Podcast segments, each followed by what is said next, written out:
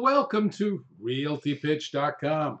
This is the podcast featuring uh, uh, sales techniques that will make you an elite seller, an elite real estate agent. I'm your host, Akos Jankura.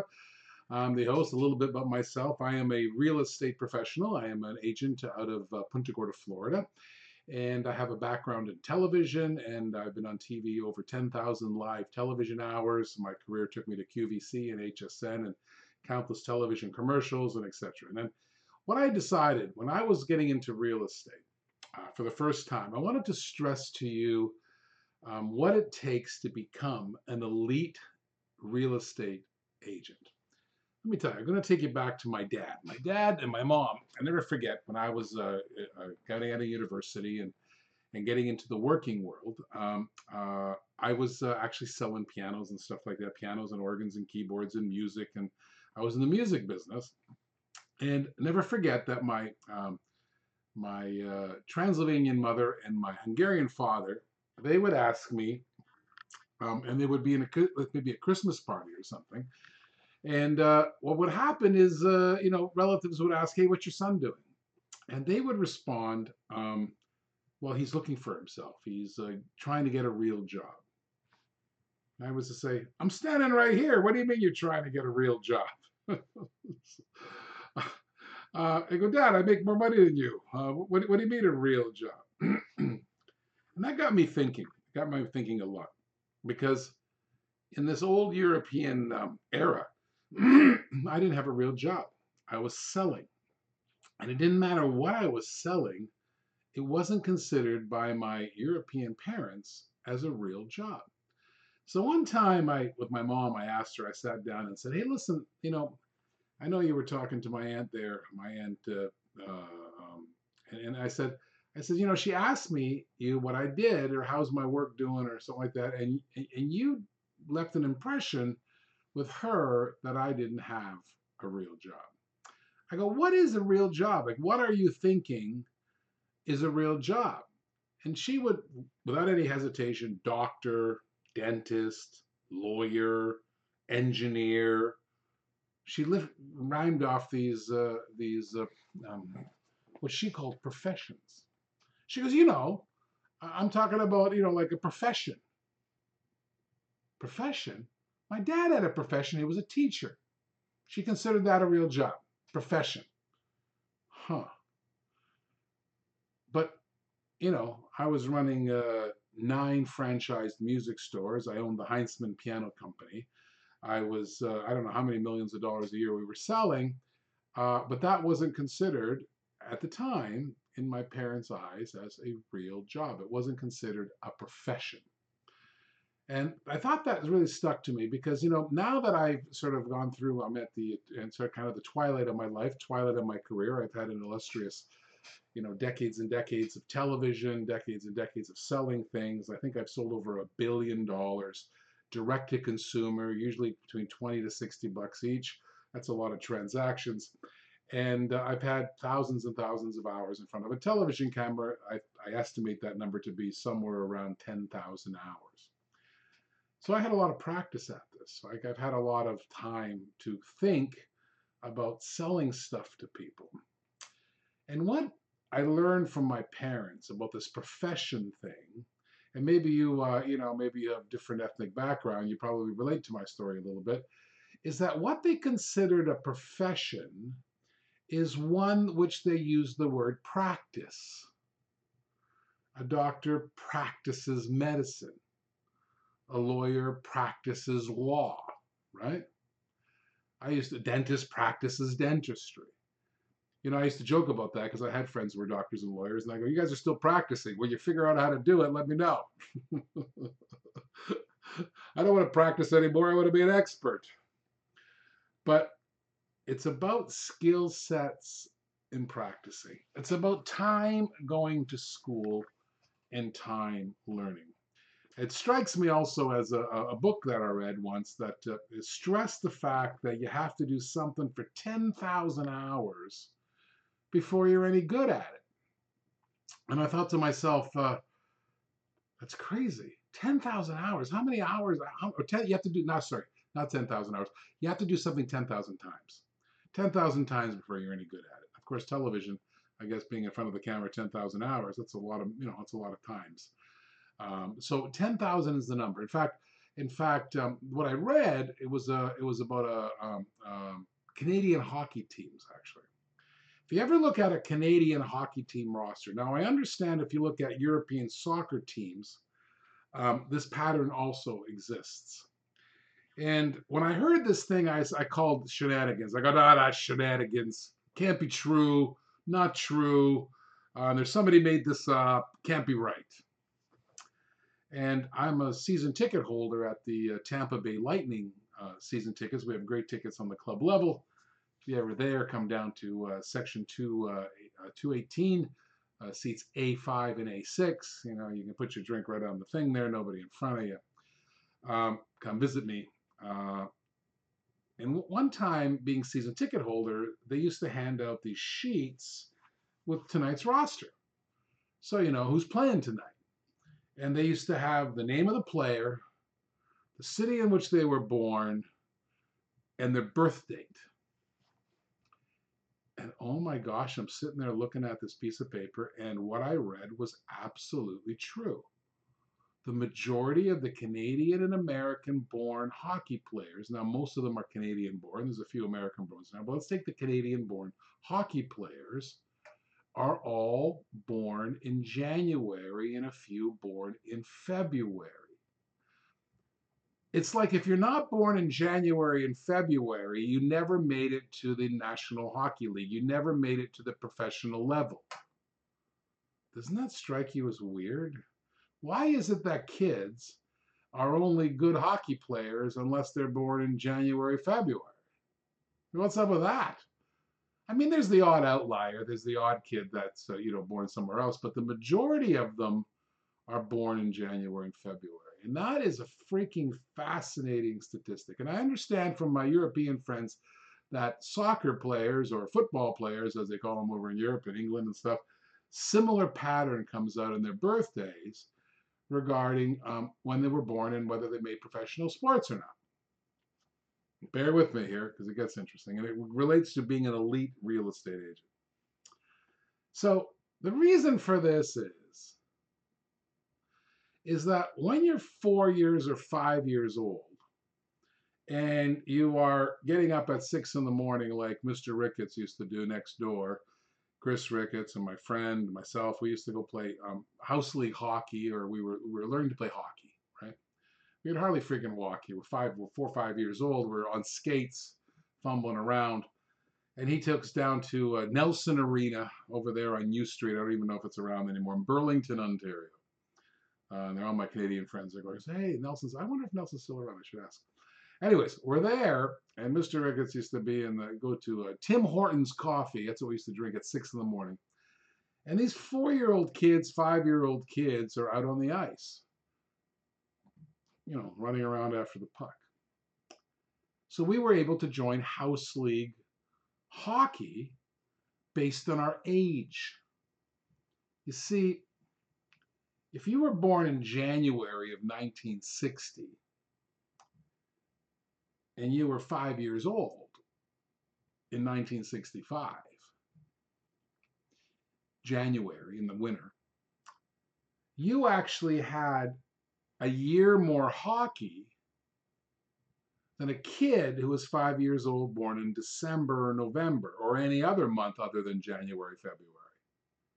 You got to play more hockey at four at four and five years old because you were born because they used to take the statistical birth date, the year in which you were born. So if you were born in January February, you ended up playing more hockey, a year more hockey than a kid born in December. 10 months, 11 months more hockey than a kid born in November. 10 months more hockey than a kid born in October. Now, when you're four or five years old, that could be 20% more hockey. So if you're on the ice 20% more of the time, by the time you reach the next level, and I, am making this up because I don't remember the levels, but I think, you know, let's make it up. You're seven years old. You went from the from the teeny tiny level to uh, maybe the atom level or whatever they call them. They had these squirts or atom, they had all these names. So you went to the next level.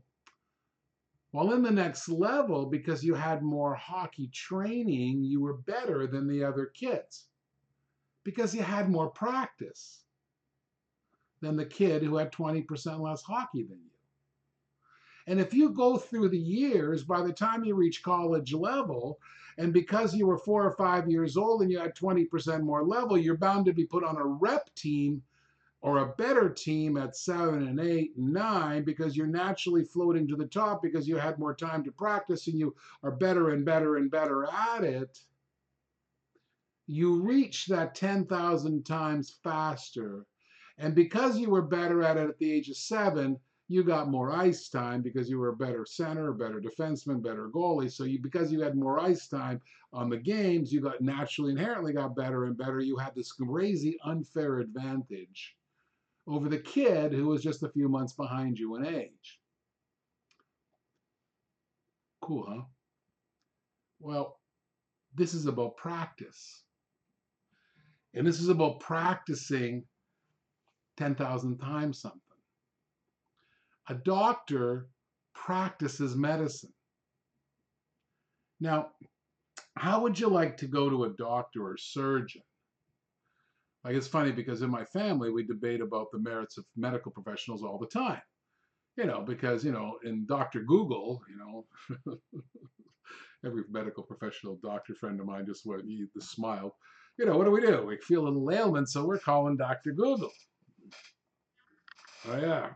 Oh my gosh, I've got cancer or something. It turns out it was just a sore stomach. But how would you like to go to Dr. Google? Or somebody who's practiced for 40 years, who's seen 30,000 patients, or I don't know how many, tens of thousands of patients with the same problem you have right now, to the point where he diagnoses that as almost now a reflex because he's seen it so many times. Not only has he seen it so many times, he's tried so many different remedies and so many different treatments that he knows which is better. That's the doctor you go to. I go to old guys because I know they've practiced a lot. Quite frankly, when it comes to my life, I like them practicing. I like them knowing. I like them being a reflex. And let me explain to you the first time I sat in a real estate floor. I got my real estate license. My buddy Chris out in Arizona convinced me that was a good idea, so I became a real estate agent because my TV career, I got old and gray, and now there's younger, better looking kids in front of the television camera. However, I acquired all those years of interacting with people. I'm now the old doctor with interacting with people and selling stuff. So I walked into the real estate agent. First time I got floor duty because I was in a kind of a tourist area, a fisherman's village, and all these people are walking by. And so there I am sitting there. I never forget I called Chris and I kind of yelled at him and said, Hey, dude, you made me become a real estate agent. Here I am sitting here. I have no idea what to do. No idea. Then he started giving me some exercises, got a spreadsheet, put stuff on his. I'll get to those exercises later, but I started to practice. And then I realized, oh, this is not different than selling piano or not different than selling anything else I've sold, the kitchen gadgets or whatever I did in QVC and HSN all the TV commercials that I write. It's not different. But what I did realize that I was the old guy.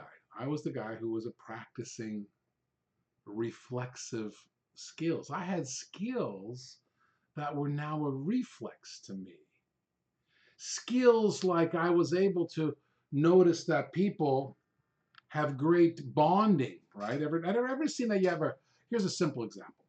If you've ever seen somebody with a great interaction in real estate and a great selling transaction, they bonded well. That customer and person were great bonding together. They were they had a great time together. They bonded.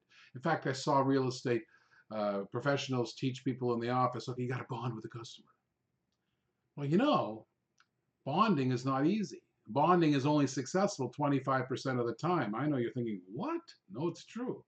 You're going to be unsuccessful bonding 75% of the time. And if you want to find out why, I highly suggest you signed up for the elite training program on realtypitch.com because I go into that in fine in huge detail on how to bond with the customer properly. How to bond, how to increase your paycheck from $60,000 a year to $240,000 a year, not because you're any different person, but because I teach you how to relate to the other three types of people that you're not relating to right now. I had that skill because I practiced it so often. I knew about it. And that doesn't come naturally. Nobody's a natural salesperson, right?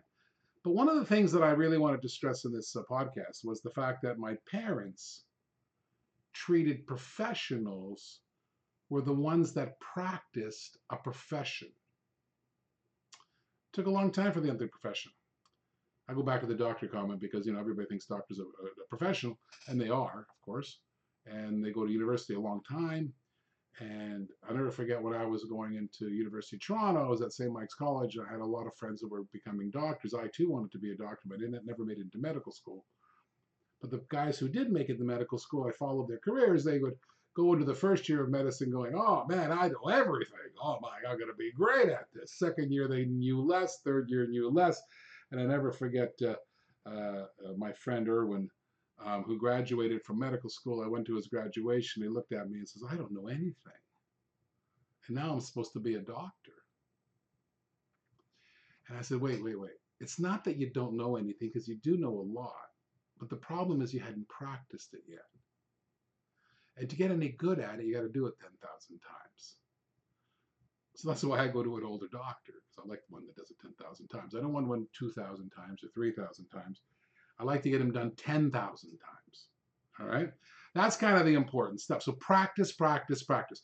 So skills are really important. If you're going to be an elite real estate agent, you have to acquire some exceptionally elite selling skills. And these skills are negotiating skills, qualification skills, bonding skills, uh, double drop skills, all kinds of techniques that really great agents have learned about. These are the ones that are making $100 million in sales a year, $120 million in sales a year. Never forget, in my market, there's a guy who a couple years ago sold $120 million by himself in Punta Gorda, Florida. Not that there's not a lot of luxury, but the average selling price is $22,000, $300,000. Maybe 350 if you squint your eyes. 400 if you're in the luxury area. Not so I'm not talking about somebody in Marco Island or Miami Beach or, or New York City. This is a lot of transactions. And they used to, some people used to make fun of this guy, and I used to say, stop. This guy closes a $300,000 house every single day, Saturdays and Sundays, weekends, holidays included. By himself, it's not a team. I got respect for that. That's a guy who's practiced a lot and is exceptionally skilled at it, right? You need to acquire these skills. You need to be practicing these skills. Now, what are the skills? Well, we're going to go over it in this podcast. We're going to talk about that. But I just wanted to deliver the concept to you today that if you want to impress my mom and dad, you better be a professional. And what defines a professional? And practice. Practice defines a professional. The salespeople are the most highly, um, you know, those people make the most money most professions because they're particularly good at it. And one more thing I'll tell you that if you're a real estate agent, I came on in that boom. I've only been a real estate agent a couple years. Yeah, I think I'm 24 months or something, a little bit more maybe, 26 months now. And for, the first three or four months, I didn't know what I was doing. It took me a long time to figure out my, my, my rhythm. So I haven't been doing it long. I came in the boom. And it seemed like when real estate was really hot, anybody who could write a license became a real estate agent. But now the market's getting tougher. So the person who is really rising to the top are the ones with the skills, and the person who doesn't have the skills are dropping out like flies. So what I'm going to encourage you to do right now, I'm going to encourage you to practice skills. I'm going to encourage you to get this mindset that it takes something 10,000 times doing something before you become a master at it. You know, the reason Bill Gates and the reason uh, uh, Zuckerberg and these guys are billionaires is because they were early adopters of computers. They were in garages way before anybody else was. I always I shouldn't say this, but but but you know I want to say that it was their timing was more important than their skill level. There are tons of people who are just as smart, but they were doing it first, and they got that ten thousand times under their belt faster than anybody else because they were in the right place at the right time with the right emerging market, right? So to be an elite salesperson, elite real estate agent, I want you to understand to practice the skills. Now, the skills we're going to go over in this podcast, we're going to learn about these skills and what you need to practice. We're not going to talk about how to list something in the MLS or how to do an app file or a DocuSign. I'll let your transaction people in your offices and brokerages do that. What I'm going to teach you to do is be elite. Take tried, proven, incredible techniques and learn how to use them to make you rise to the top. Now, if you go to RealtyPitch, realtypitch.com, realtypitch.com, I have a whole lead generation program there. Um, how to get leads. Uh, you can get leads there. I have a great CRM package there. You can go into realtypitch.com and learn about it. And I also have a high level elite training program there that we will go over a lot of things here in this podcast, but in that program, we reveal some of the incredible um, techniques that are used by great sale, selling people and great agents around the world uh, in there. All right. So that was today's lesson. I want you to the podcast. I want you to talk about uh, um, uh, what you think about, not talk about. Think about the what skills that you need to hone, what you need to do ten thousand times, and how to be elevate yourself to. I want you to be a professional, even in my mom's eyes. Right. That's the important part here. All right, if you need to reach me, if you ever want to reach me, I'm always available at AKOS, A-K-O-S dot Jankura, J-A-N-K-U-R-A, AKOS dot Jankura at gmail.com, AKOS dot Jankura at gmail.com. You can drop me a line uh, or in the comment section, or if you're on YouTube, uh, reach out to me. Um, there, um, you know, I always want to help out people and I always wanted to, uh, I want you guys to be great. I really want you to succeed. I want you to thrive.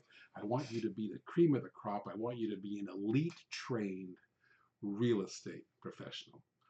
All right, that's all. Visit us on realtypitch.com. Until next podcast, I'm your host, Akos Jankura, right here on realtypitch.com.